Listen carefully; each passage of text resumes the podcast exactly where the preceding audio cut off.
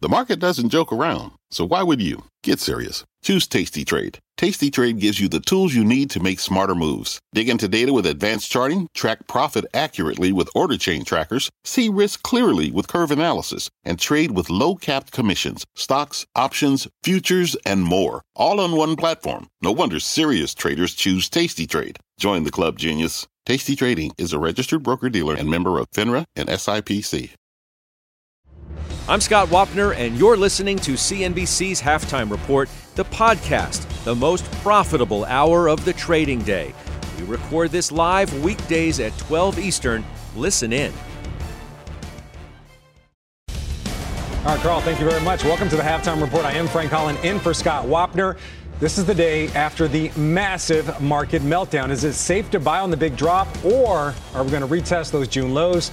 Plus, tech getting wrecked, a number of mega cap names hitting new lows. We're going to debate how investors should position their portfolio from here, where we are today with that uh, higher than expected inflation. Our investment committee today, Karen Firestone, Joe Terranova, Steve Weiss, and right here with me on sit, Jim Lebenthal. But first, let's get a check on the markets right now. Stocks posting some modest gains on the back of the latest PPI inflation data. But you got to remember, the Dow, the S&P, and the Nasdaq, they're all on pace for their worst year right now since 2008. We're seeing all of them off their highs of the session. The Dow now up just about 71 points. Just a little bit ago, was up over 100 points. The S&P and the Nasdaq um, still also off their highs. The Nasdaq, the best performer, up almost three quarters of a percent. Yields on the rise as well. The 10-year hitting its highest level since mid-June. The yield on the two-year hitting its highest level since November of 2007. And as I mentioned, I'm joined right now by Jim Lebenthal. Jim, I'm going to go to the Wayback Machine. Not really, but I'm going to go back to Monday. Uh, you were on the show Monday. You had some some comments. We also call you the farmer. You're also the forecaster. You said the rally's going to die pretty quickly if CPI comes in hot. It did, and you said if it happened, we're going below 4,000. It did, and then you said the bull case it might be over. So I have to ask not, you. Not wait, over. wait, wait, That's what you said, though. That's what yeah, you, no, I, I, watched the show. So I'm not here. Yeah, uh, then I, I first off, you're being generous, and I appreciate it. All right. So everybody who's been watching knows that I thought that CPI would come in better than expectation. I was wrong. Um, what I did say on Monday is that if it comes in worse than expectations, Houston, we have a problem. And yeah, the command module blew up yesterday. Uh, the question is now, where do we go? I don't, and here's here's where my words may have uh, been a little different than, than what I intended on Monday. I don't think that the bull case is dead, but it certainly is pushed off, um, and it's pushed off by a solid month. Here's why: uh, we're not going to get any more CPI, PPI for a month. You got the Fed coming up next week. There's absolutely nothing in the macroeconomic environment that's going to change, barring a lightning bolt of, say, Ukraine and Russia resolves in some way, which there's no way to predict that. What happens in a month, though, is you do start to get into earnings season. Yes, of course, there's pre announcements that might come up. We have a couple today that are offsetting each other. That's Nucor and Raytheon. Uh, however, it's really earnings season that's the next battleground to decide where we're going from here. I, have been steadfast in thinking that looking at the macroeconomic indicators, earnings are going to hang in there. Um, we haven't had much in the way of pre announcements, as I said a couple today, but really not much. And the unfortunate thing, what this means is we're kind of stuck right here at this 3,900 level. Could we go down to those June lows? Unfortunately, after yesterday's report, we could. I don't think we need to, but we could. Um, we equally could get economic uh, and then a month from now profit reports that move things the other way. But for the next month, we're kind of stuck. It's not where I want to be, but it's where I am. So, Joe, you also made some moves ahead of that CPI report. We're going to get to those a little bit later, but I just want to talk to you about what we saw yesterday. Had our data team pull some stats. The S&P lost 1.5 trillion in market cap in yesterday's sell-off. Where are you at today after that big sell-off?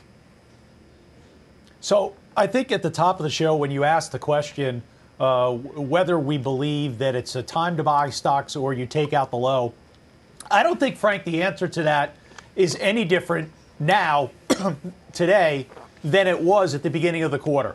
I don't think there's any difference. I think without question, the near term is perilous for the market. Scott Minerd spoke about that on overtime with Scott Wapner.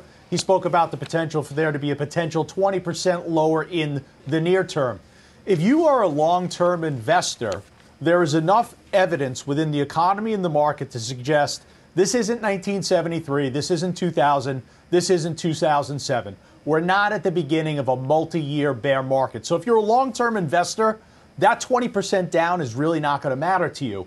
If you're more of a trader, if you're more oriented uh, where your time frame is in the short term, Jimmy's right. The market is in a perilous position right now. If you take out the intraday low from last week at 38.86, that's where the algos will engage and create a lot of selling pressure. And I think the last point on yesterday that's really important, Frank, it wasn't a retail event.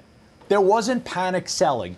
All it was was a recalibration of, of the hope and the expectation that inflation would come out better and all the systematic, non discretionary, rules based algo funds that had been buying the market ahead of the inflation report. They quickly had to neutralize those positions, and it led to a precipitous downfall in the market. And then, oh, by the way, at the end of the day, you have all these leveraged ETFs that are hedging in the option market and have to commit at the end of the day and exacerbates the move down. But it wasn't a panic selling retail event. And I think that's important for people to understand. Everything going on right now in the market has to do with short term derivative trading. All right, some, some definitely some things to talk about. Speaking of people talking to Scott Wapner at Future Proof yesterday, spoke to Jeffrey Gundlach. He said he's becoming more bearish, actually forecasting that the S&P could fall down to 3,000, uh, about a 20 uh, percent decline. Karen, where are you at? Are you feeling more bearish, or do you feel like this is the bottom and we're going to bounce up from here? Well, Frank, it's hard to imagine that Jeff Gundlach can be more bearish. I thought he was already extremely bearish, but um, on onto where we've been. We've been saying for a while that the market is stuck in a trading range. It's between the June lows and the August highs, and that's where we still are. And as Joe pointed out, there were a lot of programs that kicked into gear yesterday and started selling, and it picked up the pace, drove the market down. It's hard to imagine what would have been the case if we were at 8.4 or 8.5. I mean, it's what would have happened if it was 7.9. These are numbers that are all bunched close together, and it was an interesting response. Does it change what we thought was 75 basis points for the Fed move? No, we still think it's 75 basis points, but the market is so queasy and so sensitive right now that anything that diverges from what they're hoping and expecting and safety in that case becomes just fodder for collapse and decimation. Uh, we had been buying some stocks and selling some stocks over the past month. Names that had performed well, even ones that you know we like, Goldman likes, uh, O'Reilly, for example. We had taken some profits because they had been strong names and uh, put applied that money into some stocks that we thought were much more attractively priced today. Of course, that didn't help yesterday. Everything went down, and we think that we have to get through a few more months of seeing what the Fed does and where inflation goes. And if earnings hold up, as Jimmy said, we're going to find that out. And that's why we're trading in this range and we're just sort of treading water, hoping to keep our head above water. Yeah, I think a lot of investors feeling that way right now, especially with the expectations of an increasingly hawkish Fed. Steve Weiss, where are you at? I'm where I've been, Frank. It's where Your you comfort zone right now, which is still bearish. yeah, I'm bearish. Look, I'd love to be bullish. You know, I'd love to be making a lot of money in the market, but that's just not the facts that we're being dealt here. And you know what I've heard so far is, and I've got tremendous respect for for my fellow panel members, but I heard Jimmy, who uh, who is seemingly a perma bull, now be data dependent, and he's waiting for next month's number. I heard Joe, who's a fantastic investor, saying, hey, if you're a long term investor, what's another 20%? Well, 20% going back long term is three years' performance. So I don't know what the rush is to buy stocks. When you've got the Fed out there saying, we've got one job and it's going to cause you pain, and that job is to slow down the economy. And you're seeing it. So if you're waiting for earnings to come down, wait no longer. And by the way, wake up because they have been coming down. And if you didn't have energy up 280% in their earnings in the last quarter, and banks or financials up recovering, you'd have down earnings. As a matter of fact, you do have down earnings. So you have cons- consumer discretionary down 18%. I've said it multiple times. You're having earnings now for the next quarter down over 5%. You've had recession mentioned on the last conference call for earnings, 240 out of 500 S&P companies. Now, whether recession happens or not, I don't think it matters. If that's the tone of the market, if that's the nervous state in the market, the stocks aren't going up. So I don't know if they go to 3,000, but they will go lower. It's impossible for them to go higher when you have earnings that are come, going to come down. And by the way, the market is overvalued. So even after yesterday, it's overvalued because earnings are coming down and the multiple's staying where it is. So look, you know, there's no rush to buy stocks. You've had 20,000 opportunities to buy Boeing, only to see it go up and come right back down. Or pick another stock. You've missed nothing. Virtually all stocks are lower than where they were. Sure, there are some that have done well. So just sit in your hands and you know what? Buy the two year, get a 4% you know, return on your, you know, payment that's tax advantage from state and local, and you'll do much better and sleep much better at night. There you go, some financial advice there. By the way, Weiss, you saying starting off this uh, the statement right here that you want to be bullish. We have receipts. You actually did want to be bullish. We're going to get to that in a second. But Jim, I'm going to come back to you just really quickly. Um, Wells Fargo out with a note saying that we are at peak hawkishness and inflation, music to a lot of people's ears. Also, Fundstrat's Tom Lee saying inflation past peak thesis, challenge with the August CPI, obviously, but he remains, his view remains that inflation is still set to fall. Look, I'm of that view too. Steve, I hear you. Small Look, club. I can't I can't come back at Steve because he's been right and what he just said was right. Um, but I'm of this camp that here's here's where the conundrum lies. All right, that CPI report was awful, just Right. flat out awful. All right, and on Monday I was thinking this thing could come in 7.9 percent, maybe even lower. What was I basing that on? Okay, I was basing that on gasoline futures. I was basing on on commodity futures like corn, cotton, lumber, copper. You look at these charts; they're all back down to where they were a year ago. It's basically it on freight costs, prices paid surveys. I mean, there's a lot of data, but at the end of the day, the CPI stank. It sucked. Okay. And so now, when I'm, I'm listening to people like you just say um, agree with me that inflation should be coming down, I have to kind of soften my tone a little bit because the analysis that I do, that I did, turned out the wrong result. Now I'm thinking about is there a different way of analyzing this? Is there something else going on here? Of course I see what's going on with rent. It's not like we didn't, you know, didn't see that's what's going on with rent. But to the point, and just to answer the question, okay, if you look at all of those things that went into the CPI uh, last month, that should show that inflation has peaked. As for peak hawkishness, you know, look, I don't know if Jay Powell comes out with 75 or 100 basis points. I'm not sure that number matters as much as the fact that he's just not taking his foot off the gas pedal. And that's where things for me have changed from Monday to today is that there's no way he's going to take his foot off the gas pedal. Forget cutting. That was never in my playbook. It was a question of whether he would take his foot off the gas pedal. As for earnings, here's just here's just a fact looking from FactSet. Earnings for next year have come down by a little over 3% since June. That's just a fact. That's from FactSet. You can look it up. Is that a calamitous decline? No. But will it go further is the question, and unfortunately, can't be answered. Not for another four weeks. So we got to sit and wait. It's a it's a crummy period to be in. It's not fun. Sometimes investing really isn't fun. And sometimes, folks, you got to put up with years like this in order to get to the promised land on the other side. Will that promised land be October, December, January? I don't know, but it's going to be probably in a matter of months, not in a matter of years. All right, Jim, softening your tone, but you came back with the bass in your voice at The the, end. I like to the see data that. I like to see what that. it is. So really quick, we're going to around the horn one time. Just just one word answer: 75 or 100 on September 21st. I think 75 because I think all the Fed governors and, and, and speakers have said that's a big move. That's, a more than one move. word, Jim. Joe, over to you. 75 or 100. 75. Karen, 75. Weiss. 75. But I want to say one more thing about what Gundlach said. Gundlach said they should go 25. And this is why I'm even negative on, even more negative on the market. And I agree with Jeffrey, is that you don't know, and this is where the bulls sort of get tripped up, in my view. It takes a while for rate hikes to filter through the system, to hit the economy.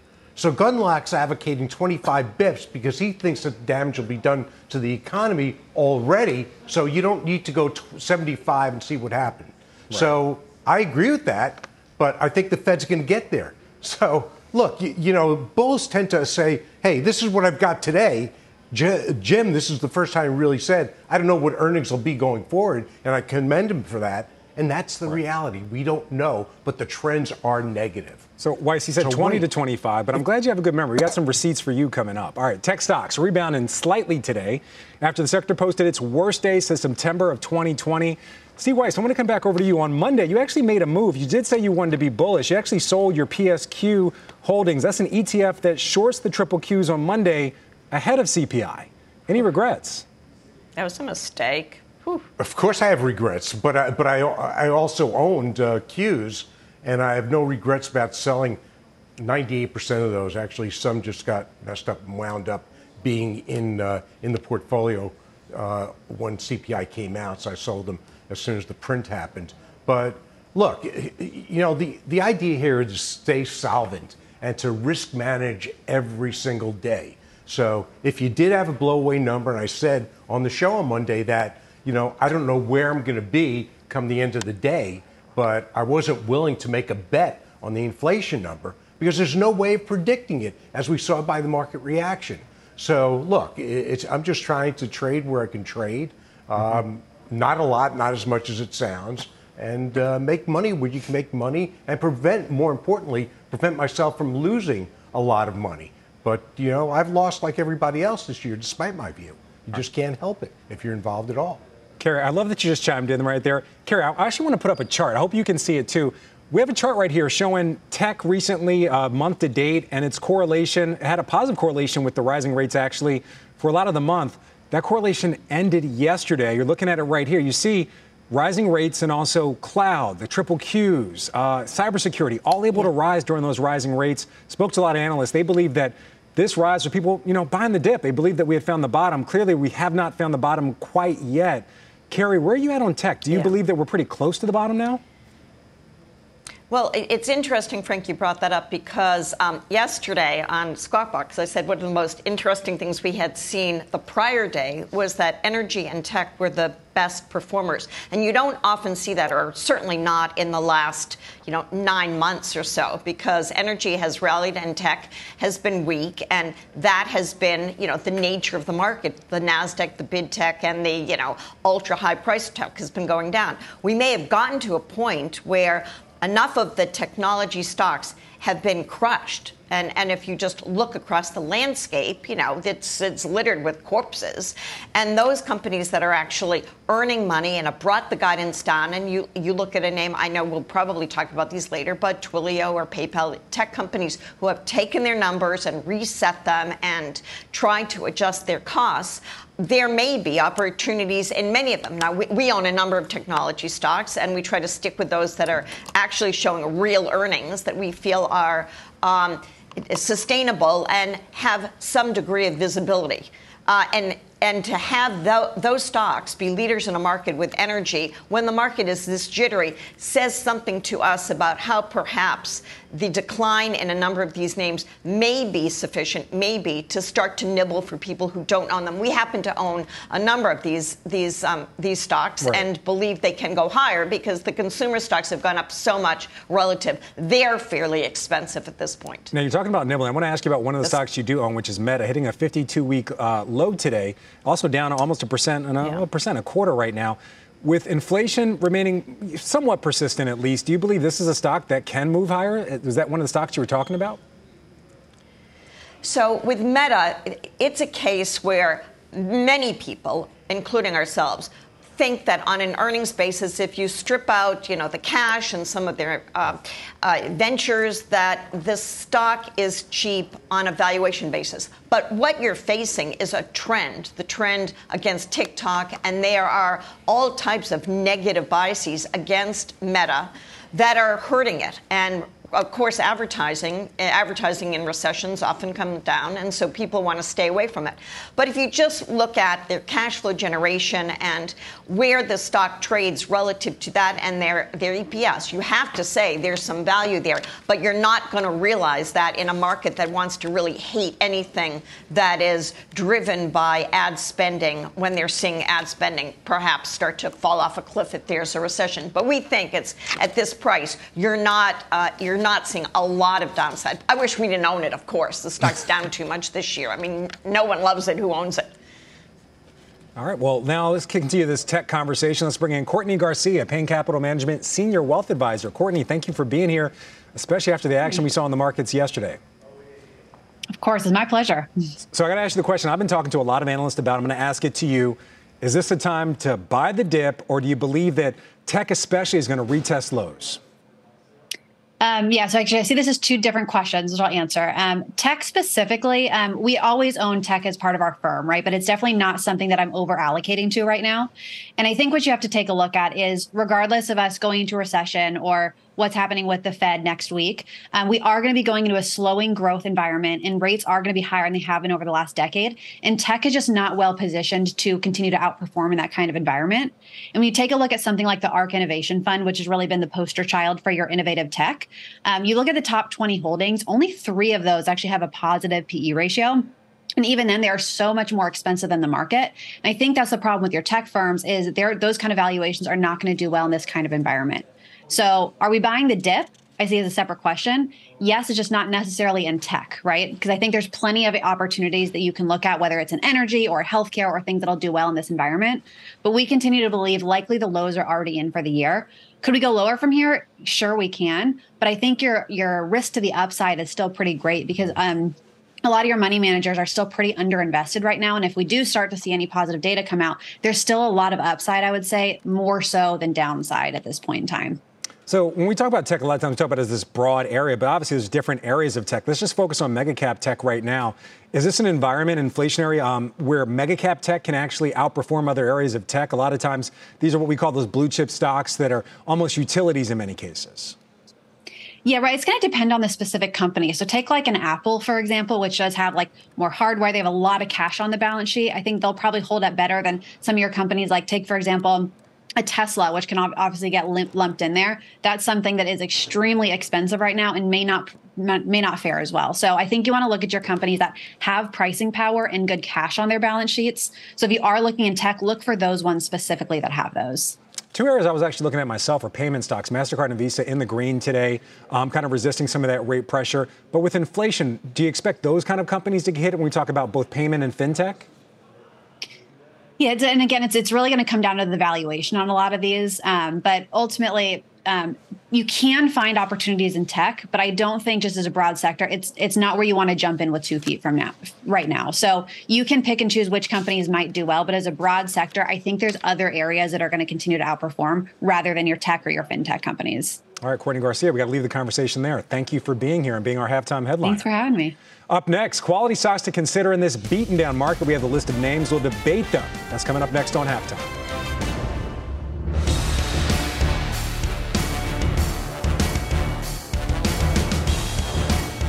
Old Dominion Freight Line was built on keeping promises. With an industry leading on time delivery record and low claims rate, we keep promises better than any other LTL freight carrier because we treat every shipment like it's our most important one. Visit ODFL.com to learn more. B2B selling is tougher than ever, and we feel your pain. If you're struggling to close deals, consider giving LinkedIn Sales Navigator a shot. This sales intelligence platform helps professionals like you engage high value customers, drive higher revenue, and increase sales performance. Sales Navigator also guides you in targeting the right buyers, highlights key signals such as job changes or which accounts you should prioritize, and uncovers hidden hot prospects so you can find those buyers that are most likely to convert. Fueled by LinkedIn's 1 billion member platform, Sales Navigator gives you the most up to date first party data, enabling you to unlock conversations with the people that matter. Right now, you can try LinkedIn Sales Navigator and get a 60 day free trial at LinkedIn.com slash halftime report. That is LinkedIn.com slash halftime report for a 60 day free trial. Let LinkedIn Sales Navigator help you sell like a superstar today. Just go to LinkedIn.com slash halftime report and get started.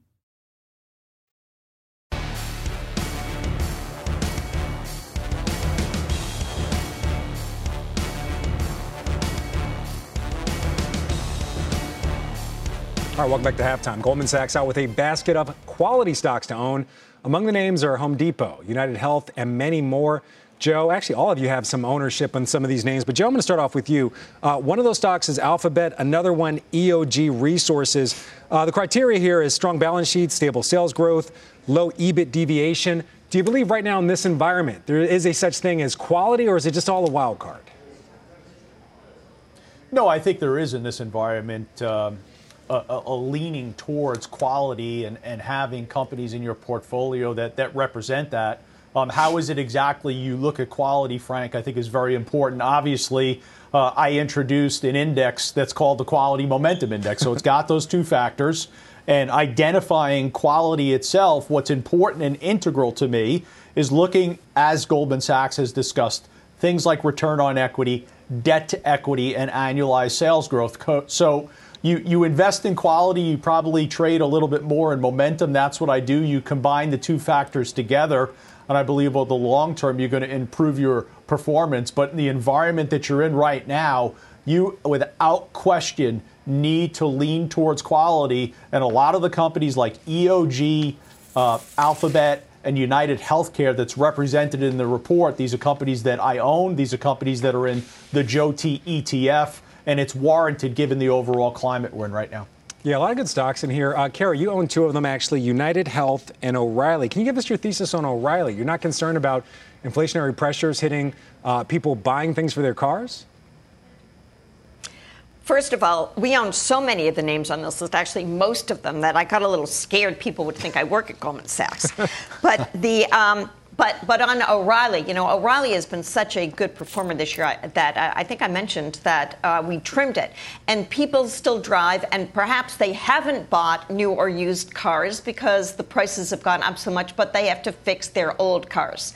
Uh, I mean, that's the thesis for the current environment. Right. But it's also a stable grower, nice cash flow. Uh, it's not a cheap stock right now. We still own a, a big position, not as much as we used to, though. So one question about O'Reilly, and I, and I, have a lot of friends that I've been talking about that, uh, talking about that with this with them. I can't get all my uh, pronouns right. uh, I have a lot of friends that moved far away from their jobs because they thought this work from home thing was going to just last forever. Now some of them have to move back, and a lot more people I know are actually getting back on public transportation and the train. Um, a lot of the headwinds, uh, excuse me, the tailwind for O'Reilly was that everybody was in the car. They didn't want to take public transportation. Worried about that declining? You know, that's an interesting thought. Uh, no, because there are still many people who are working hybrid. And, you know, in terms of driving, it's much more of a factor whether people are needing to replace parts in their car and need to maintain cars. And if they own them longer and people are owning their cars longer, that that will be a more important factor than this question of whether they're getting back on public transportation for the time being anyway. Yeah, just a question for me and my friends. Jim, I'm going to come over to you. Another personal anecdote. I'm redoing my bathroom. Home Depot is one of the stocks on here.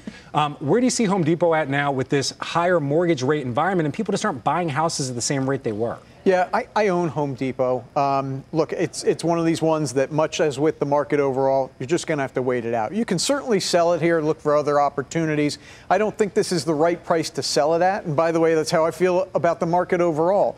But Frank, if I can, I'd like to take this discussion in a slightly different direction. Go for it. Everybody has said, and we have to agree, quality matters. If you're a portfolio manager, of course you're going to build the core of your portfolio in quality. One of the factors that is sometimes looked at as the opposite of quality is debt as in companies that are indebted are somehow lower quality. And in the environment we're in, this presents an opportunity for stock picking because that's not a broad brushstroke that you can use. Where companies are indebted and they use that debt to build free cash flow generating assets, whether it's acquisitions or corporate capex, that can be a win. And there's a lot of companies right now that are either in a high free cash flow position or inflecting into a high free cash flow position that gives them the ability to pay down debt and buying those stocks where they've been beaten up. What am I talking about? I'm talking about Cleveland Cliffs, Paramount, Boeing. Now, you have to have the core of your portfolio quality, but you can do some stock picking in some of these leveraged companies that have been beaten down in, uh, where the market just hasn't cared about the free cash flow. All right, Weiss, don't mean leave you out, but the two years not on this list. All right, coming up, energy, the best performing sector today, but a big warning about demand headed into year end, how the committee is positioning from here. Halftime back after a break.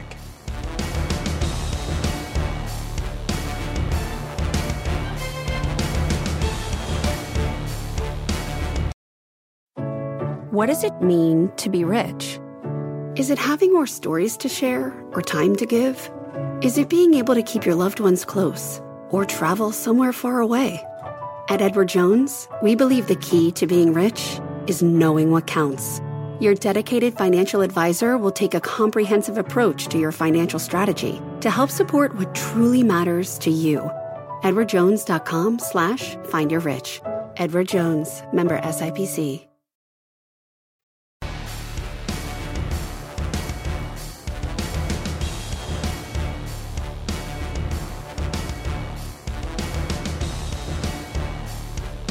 All right, welcome back to Half. Energy, the best performing sector today, up 3%. Meanwhile, the IEA saying oil demand will grind to a halt in Q4 as the economic slowdown deepens. Weiss, you actually just bought back EQT.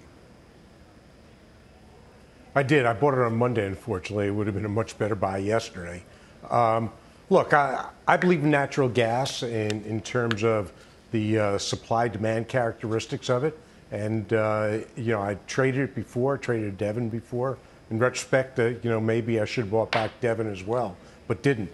So I think as you get into the cold months, particularly in Europe, you're going to see uh, demand just increase because of what's happening in Ukraine.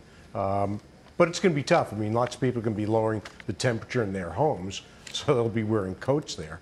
Uh, but I, th- I, think you can trade up into the winter. I don't want to be there through the winter because you always have to sell these in advance of the events. Uh, but the other thing I'd like to comment on, Frank, is that uh, I'm glad you have a lot of friends. Uh, that was refreshing to hear. Not that I have doubts. Did you have doubts, Thanks for bringing that up. I think he's feeling envious. I, I had no Oh, doubts, feeling but uh, I had no doubts. Well, listen, man. Know, I was just comforted in hearing it. I, I'm your friend. We'll talk about it off air, though. All right, moving on to the energy trade. Um, IEA coming out with its forecast. JP Morgan with a contrary view, actually. Their commodity strategists say they see uh, Brent actually rising about five more dollars a barrel in Q4. Um, also, uh, WTI also rising as the global economy actually avoids recession. Joe, you have a lot of energy ownership yourself EOG, EQ2, EQT, and Pioneer Natural Resources. Where are you at on this energy demand situation? Is it completely levered to a global slowdown, or are there some other factors? All right, so let's talk about performance, about energy equities, first of all, year to date. So far, best performing sector. Over the last five days, best performing sector. Month to date, second best performing sector. Quarter to date, even with the recovery we've seen in technology, second best performing sector. You cannot remove energy from your portfolio. I'm not making a call on the direction of oil. What I'm saying is that it needs to be in the portfolio because it's a hedge against a problem that occurs in the winter in terms of supply constraints. It's a hedge against concerns related to the European gas situation. It needs to be in the portfolio and, quite candidly, carried at an overweight. The JOET ETF carries energy at a 10% weighting right now. Personally, as you said, Frank, I own EOG. I own PXD, I own EQT. These are names that right now are prioritizing the shareholder. Their focus is not on returning capital to the wellhead, it's returning capital to the shareholder. Energy is a must in terms of portfolio sector inclusion right now, and it has really nothing to do whether the price of oil is going up or down. Jim, you have some energy ownership as well, Kinder Morgan, ExxonMobil. Um, how important are earnings that are coming up to your, your faith in the energy trade right now? Uh, not that important. They're, they're probably going to be fine. That's, I'm not saying they're going to be bad, uh, but this is a long-term hold. I mean, this is this is where I disagree with Steve on this being something you sell into the winter, uh, simply because before Russia invaded Ukraine, there was a very clear long-term uh, imbalance between supply versus demand. With what's gone on over the last seven months, uh, that's only going to get worse. Um, you know, whether it's shut-ins in Russia that will uh, make it very difficult to restart, or in some cases uh, impossible to restart those flows, we are going to be in a supply deficit for quite some time. That's been papered over. There's been a band-aid approach of let's just drain from the SPR, the Strategic Petroleum Reserves. Guess what? That's at the lowest level in almost 40 years. Can't keep doing that. Uh, so there's a real problem here that eventually, I don't care if it's this quarter, to your question, or next year, you're going to see higher energy prices, and these stocks are going to uh, reflect that as well.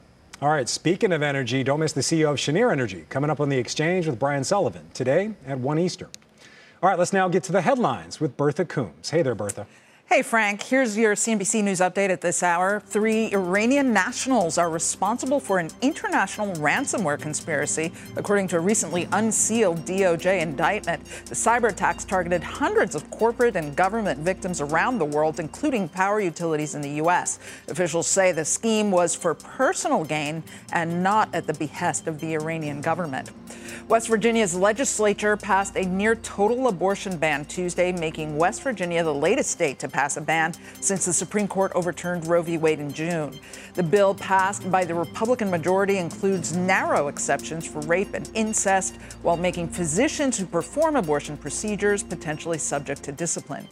And the shooting death of rapper PNB Rock may have been spurred in part by social media images. Los Angeles police say that Instagram and Twitter posts made shortly before the shooting showed the jewelry of the rapper was wearing and also tagged his location.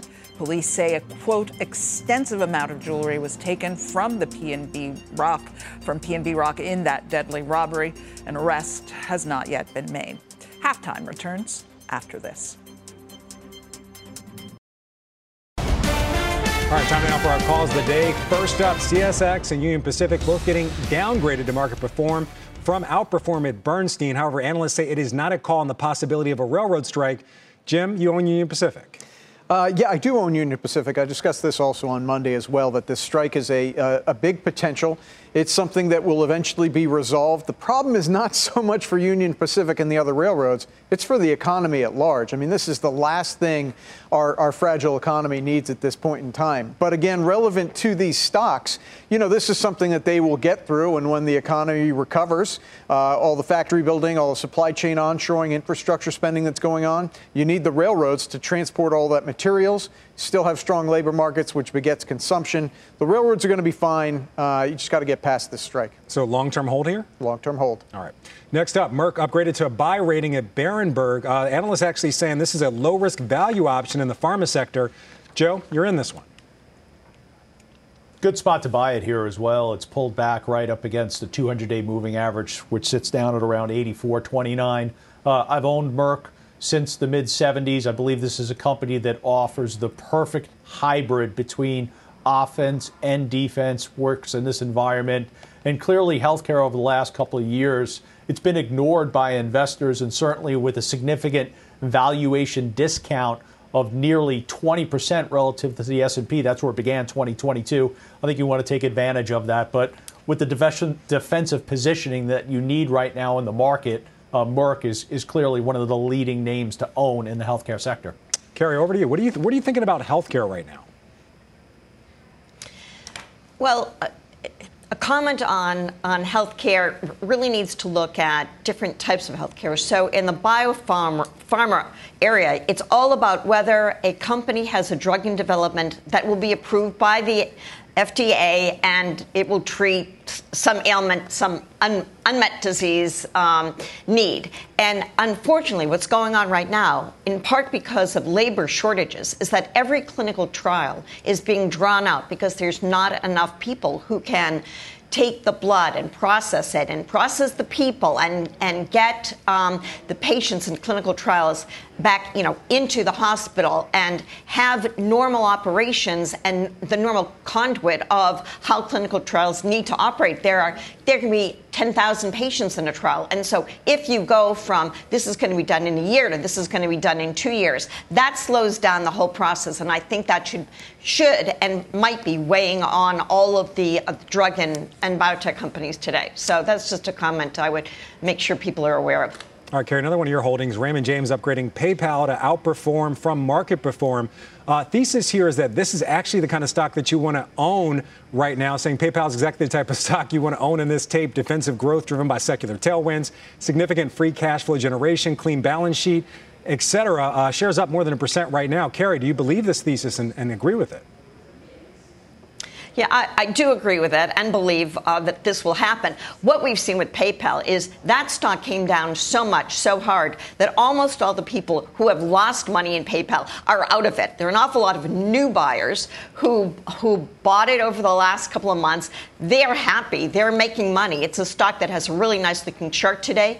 They found religion. They're cutting costs. They're committed to, committed to operating margin improvement. They're activists in the name, and they um, they're starting to see a renewal of double-digit, you know, mid-teen sales growth, um, heavy free cash flow. They're buying back shares, and so yes, we think that PayPal can trade up much higher. And of course, the multiple has been cut uh, tremendously over the last couple of years. Yeah, tremendously, uh, about 66% off of its high, but to your point, uh, month to date up about three and a half percent.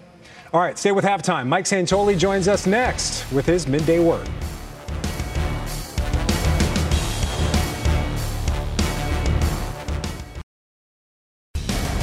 Right, welcome back to halftime. Senior markets commentator Mike Santoli joins us from the NYSE with his midday word. And Mike, right now the S&P hovering just above that 3,900 support level. It is. Uh, you know, we, we did finish above there by a little more than 1% yesterday. And, you know, after a big down day like yesterday, you often have a morning of a lot of tentative seesaw type action. We did undercut yesterday's low in the early trading. Now we have this mild bounce.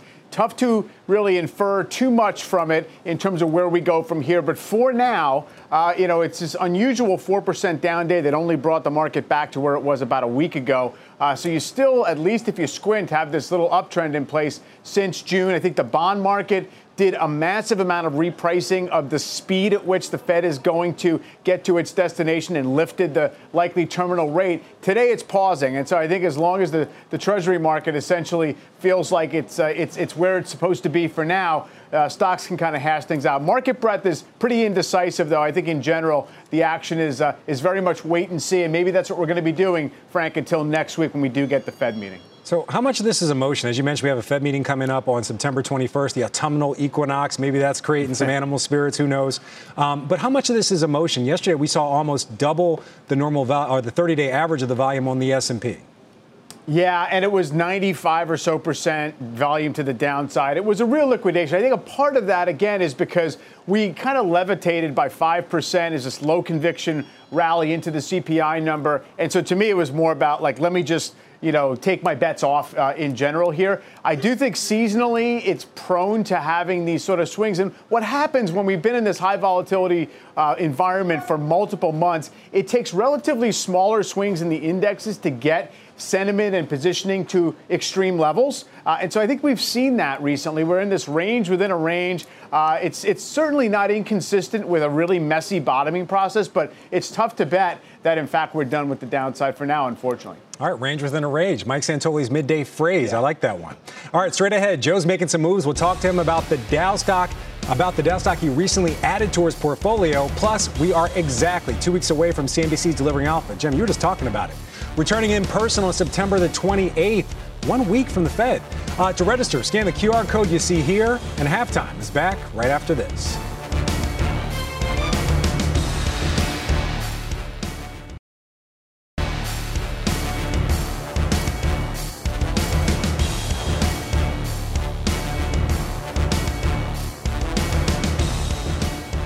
All right, welcome back to Half. Joe, coming over to you. You said you were going to buy Disney, and you did it.